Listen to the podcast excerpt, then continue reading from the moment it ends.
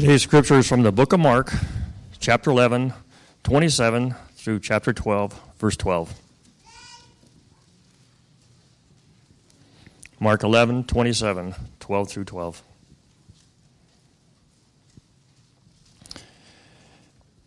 And they came again to Jerusalem, and he was walking in the temple. The chief priest and the scribes and the elders came to him, and they said to him, By what authority are you doing these things? Or who gave you this authority to do them? Jesus said to them, I will ask you one question.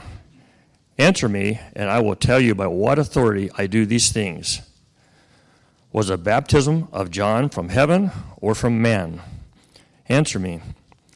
And they discussed it with one another, saying, If we say, From heaven, he will say, Why then did you not believe him? But shall we say, From men? They were afraid of the people, for they all held that John really was a prophet. So they answered Jesus, We do not know.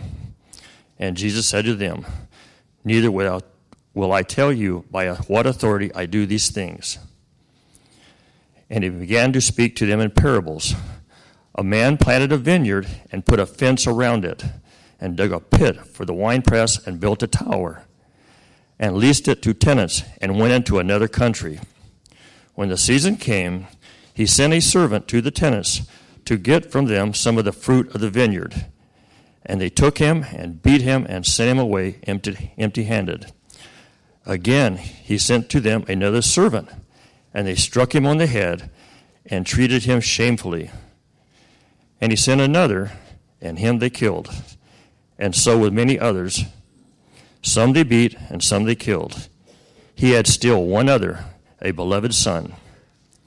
Finally, he sent, them, sent him to them, saying, They will respect my son. But those tenants said to one another, This is the heir. Come, let us kill him, and the inheritance will be ours. And they took him and killed him and threw him out of the vineyard. What will the owner of the vineyard do? He will come and destroy the tenants and give the vineyard to others. Have you not read this scripture? The stone that the builders rejected has become the cornerstone. This was the Lord's doing, and is marvelous in, his, in our eyes. And they were seeking to arrest him, but feared the people, for they perceived that he had told the parable against them. So they left him and went away. This is the word of the Lord.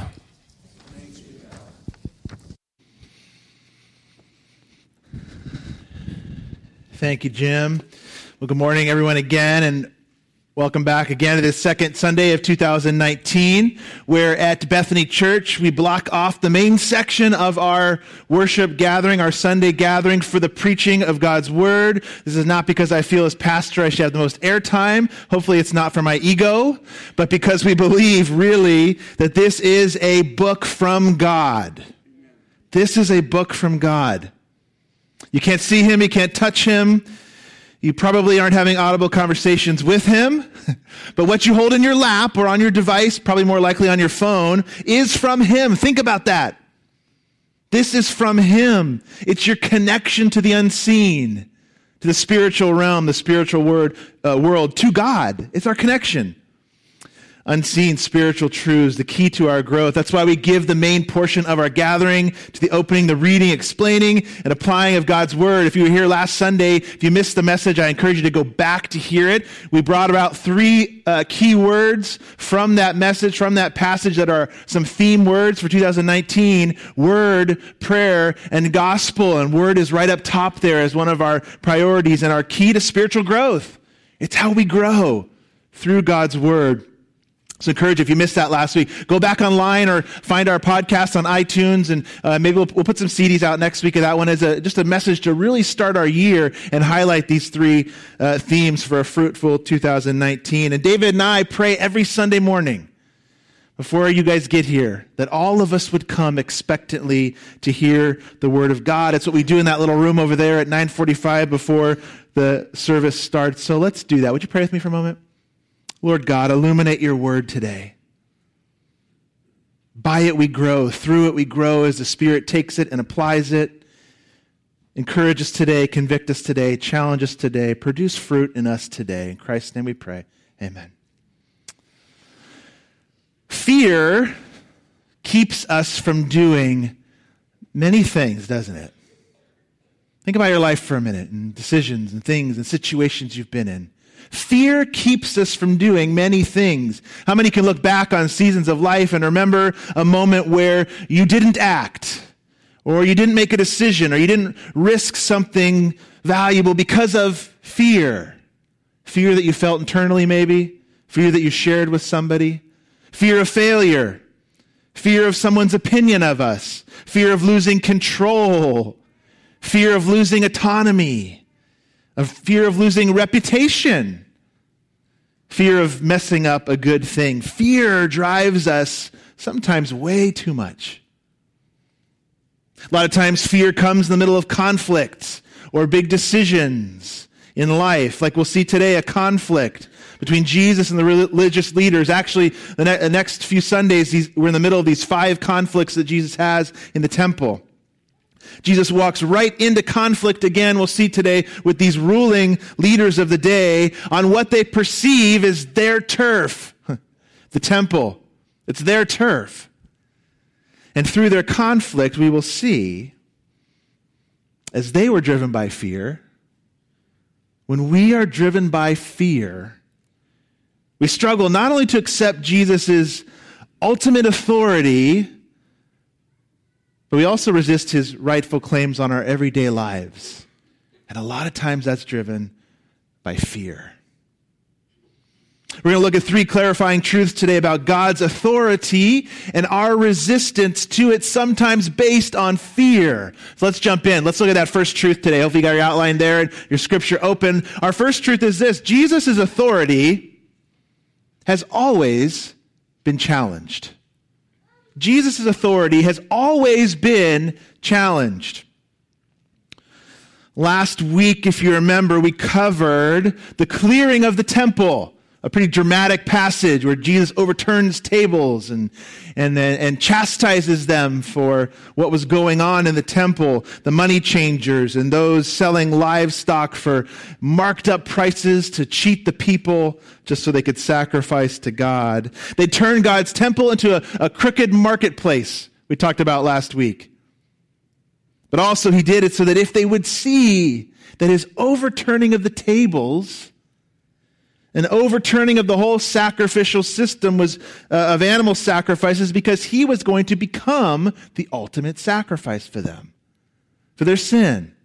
The one who was purifying the temple would be the one who would, would purify them on the cross.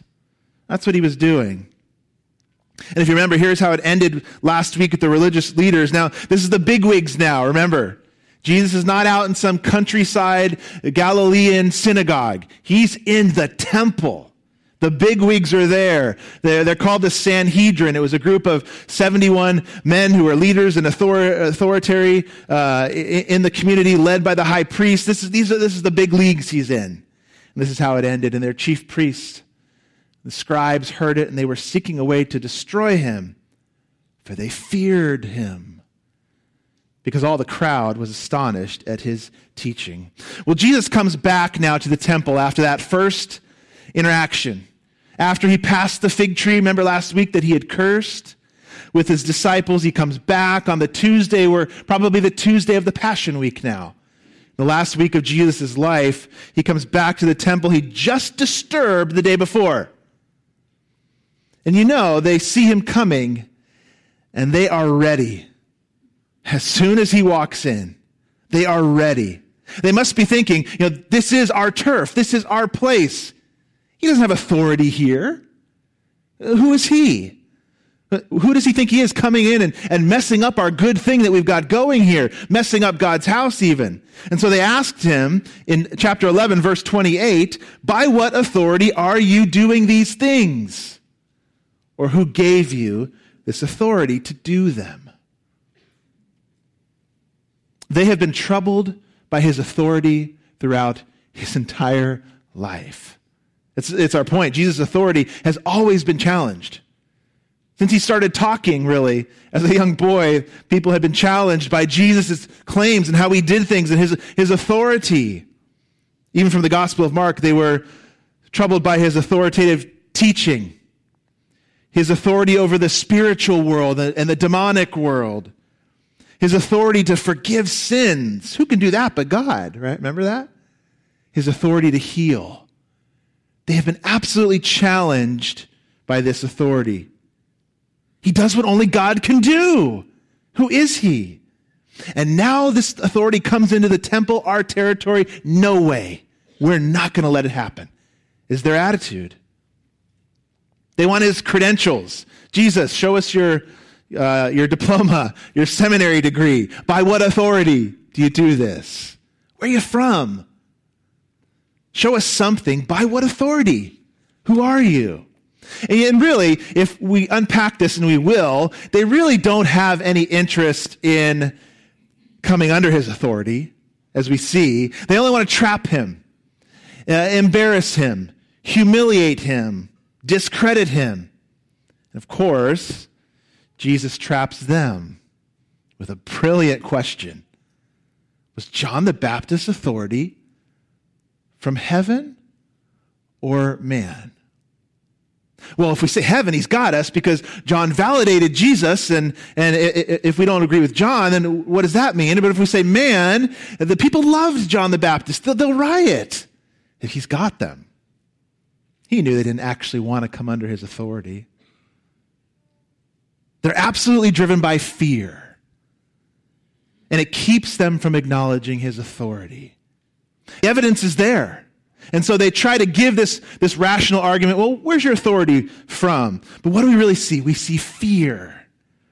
And it impacts us too. Here's our some application for us. Fear of giving up our own authority, identity, and reputation a lot of times keeps us from submitting to Jesus' authority. In this short little passage from last week into this week, fear is mentioned, I think, three different times. They have a fear of losing control, power, and, and influence, and prestige, and position, and reputation. They've got a fear of losing that when this authoritative figure, Jesus, comes along. Verse 32 of chapter 11, they say it as well. What should we say? If we say for men, they were afraid of the people. And then in chapter 12, verse 12, if you look down at your text, they were seeking to arrest him, but feared the people, for they perceived that he had told the parable against them. So in their fear, what did they do? They left and went away. Fear is all over these passages, all over the place. If Jesus has God's direct authority and his radical teaching is true, will that change my entire view of life? Will that change how I have to respond to people and things and opportunities and, and temptations and trials? And what will that do if he's the ultimate authority? Those kind of thoughts are probably going through our mind, but I think those thoughts come through our mind too from time to time. We live in fear sometimes that maybe, just maybe, Jesus might ask me to give up something. My autonomous individualism, my identity, and whatever that's been built on, uh, what I've placed my worth on, where my reputation is settled and, and, and pushed forward. All of those things. Believe in Jesus? I, I don't think so. Give up what? Submit my will? Follow and maybe even lay down my life? It's understandable that we sometimes respond in fear. We're fallen.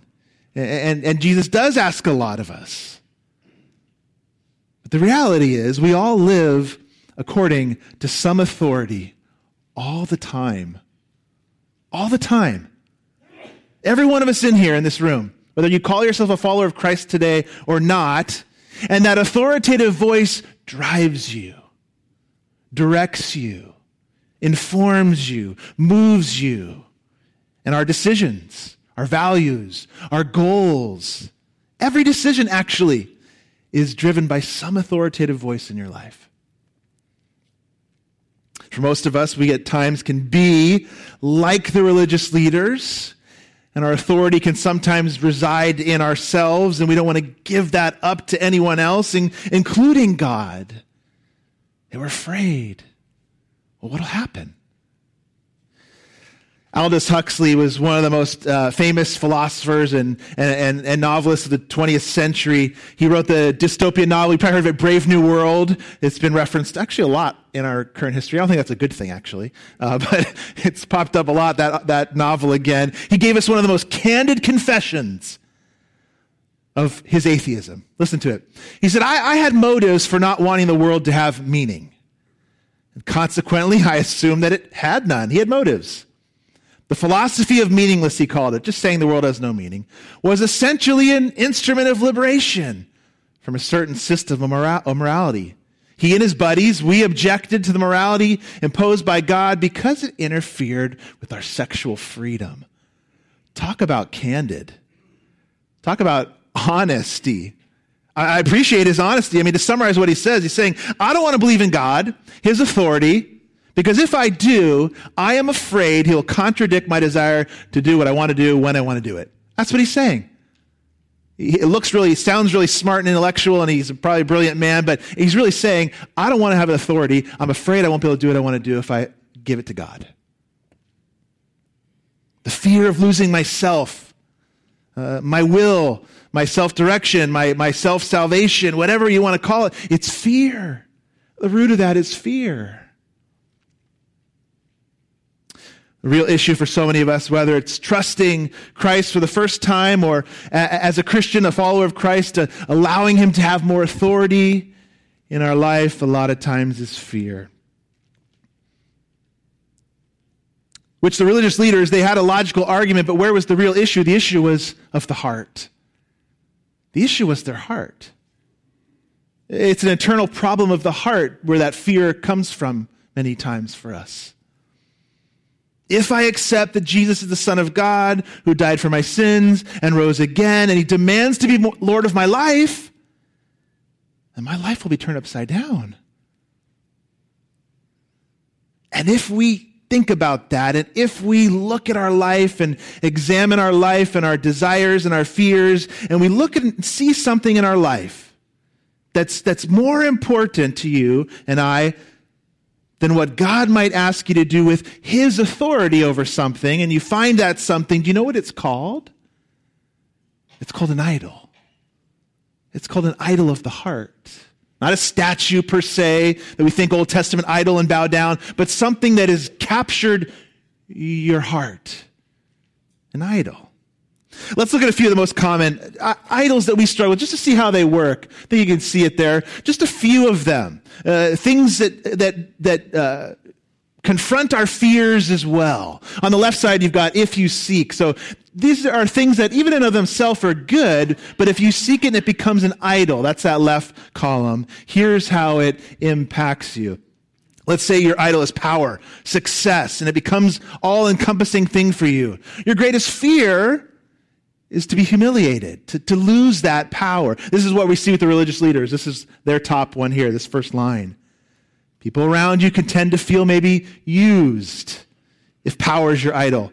And your problem, emotion, is anger. What do we see the religious leaders? We've got power. He's coming in. What are we going to do? Let's kill him. And they're full of anger. It was an idol, their power, their position. Or maybe it's approval for you affirmation and, and even love, a good thing, or relationships have become an ultimate thing for you, your greatest fear is rejection. People can feel smothered.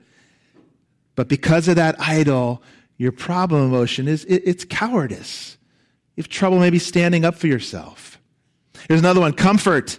If your idol is comfort, your greatest fear is stress or demands that they might make upon you and, and come into and conflict that comfort you're seeking.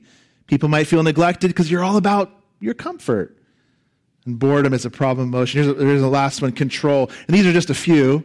If control is what you seek and it becomes an idol for you, your greatest fear, this is a lot of us. I, I probably am down here on this one. Uncertainty. Who loves uncertainty? Let's raise a hands. Anybody?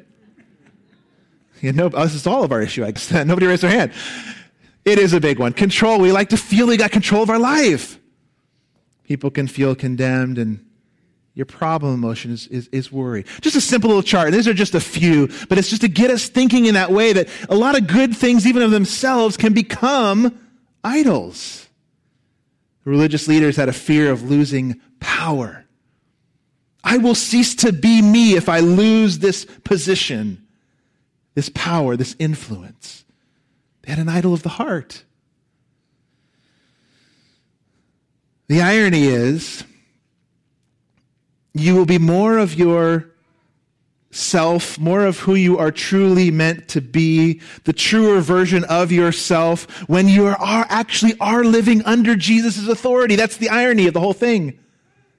You'll be your truer self when living under Jesus' authority.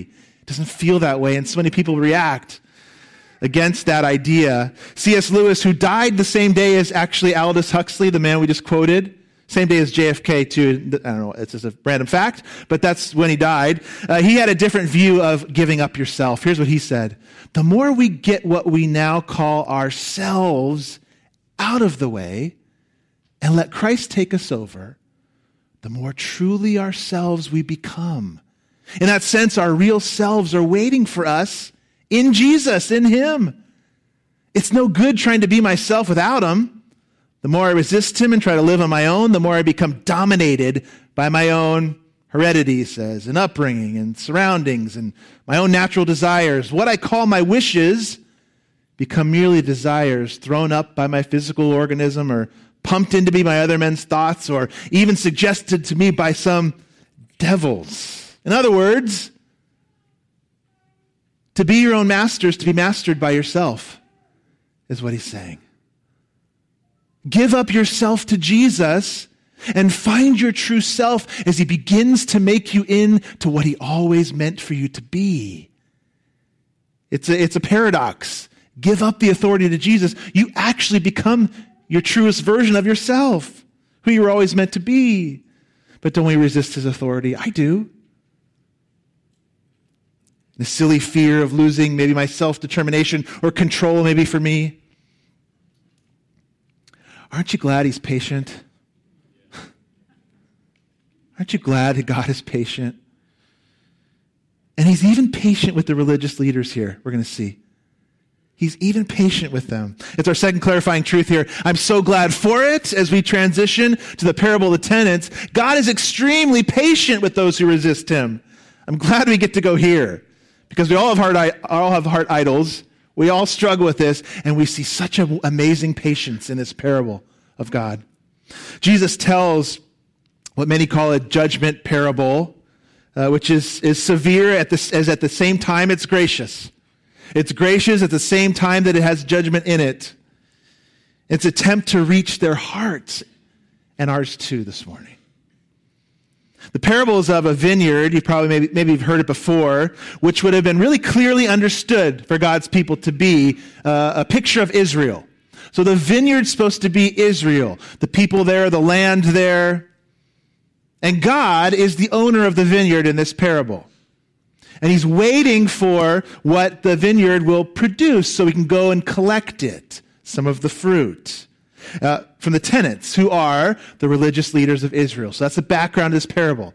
The vineyard is clearly uh, Israel, their land there, and the, the, the tenants are the religious leaders. You might think, well, that doesn't sound fair. They do all the work, and he takes some of the fruit. Well, it would have been a standard arrangement at that time when you leased land, potentially to have a, uh, to give some of it to the, the, the owner of the land, the landlord, uh, to have that kind of rental agreement that some of the first fruits would be given to him would have been a standard agreement. But our, our sense of justice doesn't that kind of say, well, that's not fair. But here's what we know, and here's what the parable shows us. This is God's vineyard. He has a rightful claim on it. The parable, the, the vineyard in the parable is, it's God's vineyard. He has a rightful claim on it. Did you see there? The owner, what does he do? In his graciousness, in his kindness, he plants the vineyard. He builds the fence for them. He digs the pit for the, the grapes and the wine press. He builds them a tower for protection. He does all of this for them to create this, this, this vineyard. It's actually a story taken right, it's directly from Isaiah 5, 1 through 5. God has done it all, is what Jesus is saying. God has done it all. And really, think of their story of the Israelites. God had. God had, had delivered them, delivered the promised land, Canaan, right into, their, into the hands of his people, the vineyard. He'd given it to them. God started in the garden, and Adam and Eve, and they lost it. They lost his land. They lost his vineyard. He called them from Abraham. He begins this project all over again. He multiplies them in Egypt, remember? He delivers them from slavery. He defeats the nations ahead of them. He builds the vineyard, doesn't he? He builds the vineyard. And now he expected them to be fruitful. Uh, it doesn't sound like too much to ask, given all the, that God had done to deliver them, does it? Once you think about it that way. He took them from not a people to become a people and saved them and gave them a beautiful land of milk and honey. It doesn't sound like too much, maybe. He wanted great things to come from that fruitfulness, from his people, to be a spiritual a vineyard, a light for the nations. It's understandable. God has set them up with so much, he had high expectations for his people. He really did. Farm well, tend the soil, plant and water so spiritual fruit will come to all the nations, not just you, Israel, all the nations. But we even have more tools to farm than they did. More tools than them. He's called and delivered us to, think about it. We have God's completed word that they didn't have yet. We have the resurrection, which they didn't know yet, the power of the indwelling spirit in, in ways they didn't. We too have no excuse for not farming well or not producing fruit. And us too personally, if we've been a Christian for any length of time. It was a message from last week to encourage to examine our life for fruit. We have so much. He's given us so much, so many tools we also have the local church here. This isn't my church. It's not the elders' church. In fact, it's really, it's technically not your church. It's God's vineyard. It's His. Yet we're responsible for how we tend it, how we care for it, under His authoritative guidance. Even though it was His vineyard, a lot of responsibility rests on the farmer, doesn't it? A lot of responsibility. We have a responsibility here to maintain, to grow spiritually, fruitfully at Bethany Church, as, as he called his tenants to in the parable as well.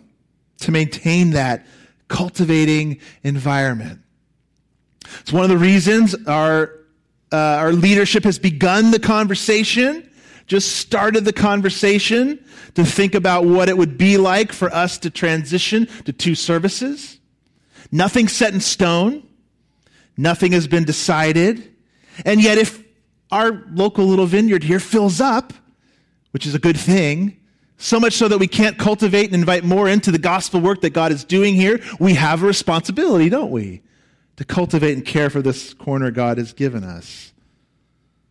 It's one of the other reasons we're thinking of just freshening our place up a little bit uh, with a, a, remodel, just thinking through how can we do what we can do here to make sure Bethany Church is here for generations, producing gospel fruit and can be. That's our goal. Two things are just floating out there, nothing set in stone. You can be in prayer for those things for us as we think about here, our vineyard, our area, and how we are going forward as a church. Those two thoughts where we're praying and thinking about as elders. Well, the owner comes, doesn't he, in the parable? He's saying he wants to come and, and he expects fruit and uh, he sends these messages and what do they do? Well, it's time and time again, God's people, they delivered sour grapes. sour grapes. Or here in our story, they give nothing, actually. They give nothing. It's really insanity. We're going to talk about them in another, in another point. It's really insane. It's his vineyard. In his grace and kindness and mercy, he's done everything to give it to them, them and he comes and they say, no way. We don't want anything to do with you. It really is. But that's what covetousness does to us.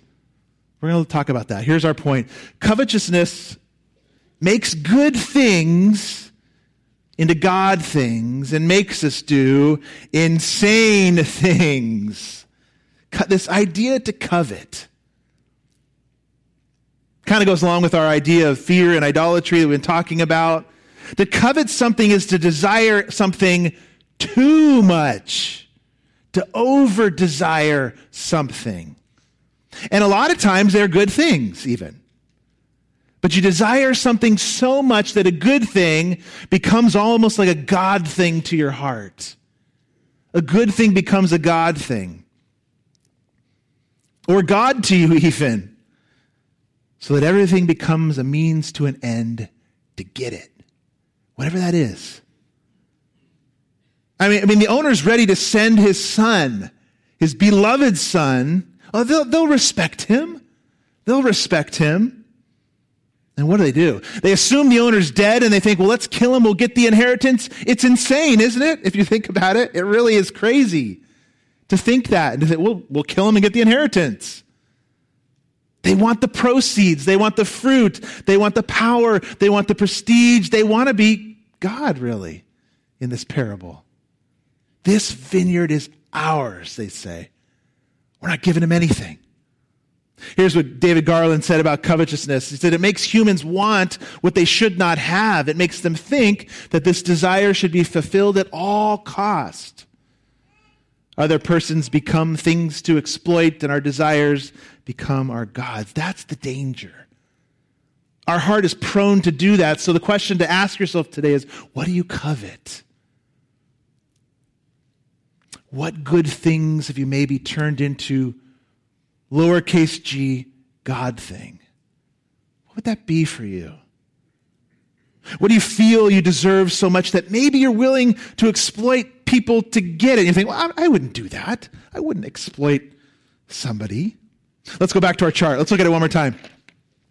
If you covet power, you want power, People become stepping stones across the pond for recognition. No one's going to pull one over on me. No one's going to pull a fast one on me. Maybe you find yourself a person who mistrusts. If power is something you covet, opportunities to shepherd your children as they disobey, to point them gently to their need for Christ, turn you into an ogre. I've been there. You will obey me right? That's when powers become uh, too much of a thing for me. Every act of, or of uh, uh, disobedience becomes a, an affront to my power. That's why I respond in anger sometimes to my kids. I covet power too much. How about if you covet approval or affirmation? You just don't understand. I know Jesus wants me to, to, to be with a Christian, to marry a Christian, but you don't understand. I, I can't be alone. I just can't. I won't. Or maybe if it's approval for you, maybe you let people walk all over you. Oh, that hurts so much what he said, but it's not worth saying anything. And so you don't confront real sin. Those are all symptoms of turning uh, affirmation and love into too much of a good thing. How about comfort? Anybody there? Sometimes don't you just want to sit down at the end of the day and not be bothered? For us, maybe that's become too, a, a good thing, too much of a good thing. You covered freedom and comfort so much. Don't bother me with that again. I don't have time for that. That's the third time she's called this week. She's so needy. That's what that looks like. Comfort. How about control? coveting control. We're going to be late. I told you we are ready at five. Now we're going to be late. Everyone's going to see us. Don't you know what's going to happen? We're going to walk in late. Maybe it does sound like us in some places, doesn't it? Maybe that we do fit into some of these things. Every time we sin, actually, we're coveting we're wanting something, desiring, believing in something, putting something first in our life other than God. And it makes us do insane things, doesn't it? All of us have done some things we look back and go, what was I thinking? What was I thinking? It's sin. So much so, in the parable, the story, in the messenger to earth, we even killed the beloved Son. What's more insane than that? What's crazier than that? We even killed the beloved Son. But God is so patient with them, as the story shows. Messenger after messenger after messenger he sends servant after servant. The owner sends them and they reject them and then they hit one on the head and they finally kill one. And even after killing one he says i'll still send my son. That's love. That's patience. That's grace right there. I'll still send my son. I bet they'll respect him Jesus was referring to the way they treated the prophets. When messenger after messenger they rebuffed, mouthpiece of God after mouthpiece of God came to them, they said, We don't want anything to do with you. Elijah was driven to the wilderness. Isaiah, according to history, was sawn in two. Think about that. Zechariah was stoned to death. John the Baptist was beheaded. Hebrews record the summary for us. They were stoned. They were sawn in two. They were killed with a sword. They went about in skins of sheep and goats, destitute, afflicted, mistreated, of, hum, of whom the world was not worthy, wandering about in deserts and mountains and in dens and caves of the earth. It's his vineyard. He, he put us here. And they resist. They resist. They resist. We resist. We resist. But instead of his turning his back on the world, God says, I'll send my son. And when he got close enough to be in our clutches and actually took on a physical body so that he could be in our clutches, what did we do? We killed him. But the good news is that's the turn right there. That's the turn. The killing of the Son was actually the saving. So even in our grandest moment of humanity's resistance to God, He saves us. Do you see that? In our grandest moment of the final servant who came, we killed him. Even in that moment, it's when He saves us. The most insane thing we ever did in, as humans is the thing that saved us. I love what Spurgeon says about it. If you reject him, that's Jesus, it's God. He answers you with tears. If you wound him, he bleeds out cleansing. If you kill him, he dies to redeem you. If you, bear, if you bury him, he rises again to bring resurrection. Jesus is love made manifest. That's what this parable's getting at. It's a picture of God's view of salvation, sending the Son to the tenants who reject him. But even as the parable makes clear, our final point, God's patience at some point turns to punishment. The story turns in verse 9 after they kill the owner's son. We see both his kindness and God's severity in one story his kindness and his severity. To reject his son means to reject the final beloved son in the story means you lose the land. You know what happened in 70 AD? Rome leveled Jerusalem.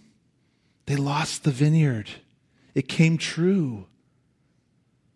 They were sent away. There's monuments in Rome built, I think, by Jews who were sent away there in 70 AD. They rejected the Son who becomes the deliverer. Look at 9 through 11. Let's just read them of chapter 12. What will the owner of the vineyard do? He'll come and destroy the tenants and give the vineyard to others. Have you not read this scripture? The stone that the builders rejected has become the cornerstone. This was the Lord's doing, and it's marvelous in our eyes. So here it is before us today. God has sent a lot of messengers. Lots of messengers. Maybe to you, he sent a lot of messengers personally family members, friends, people that are always trying to drag you to church, maybe you're here today. What will the owner do? Like the parable, if you reject this last one, that's it. There's no more. He's spoken. There's, there's no more messengers coming.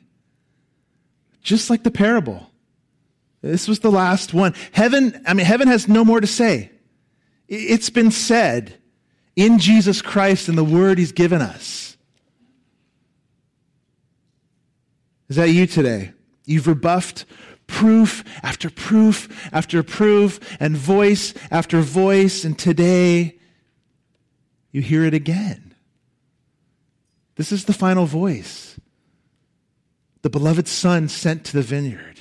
I wish everyone here, and we pray that everyone here will be able to see and to say of that discarded and killed Son, that's it, it's Jesus. That's it, it's Him. He's the voice, He's the one. In a marvelous turn, the verse even uses the word marvelous. The one who's rejected, the rejected stone becomes the one that the entire building is built on the cornerstone. Jesus Christ. And it was the Lord's doing. He sent his son. Is it marvelous in your eyes? So here it is. Has the rejected son become the marvelous savior, savior in your eyes? He needs to.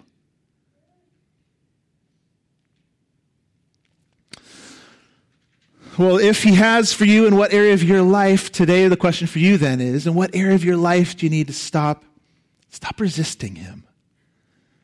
Believe that to give him that authority, it's actually good for you.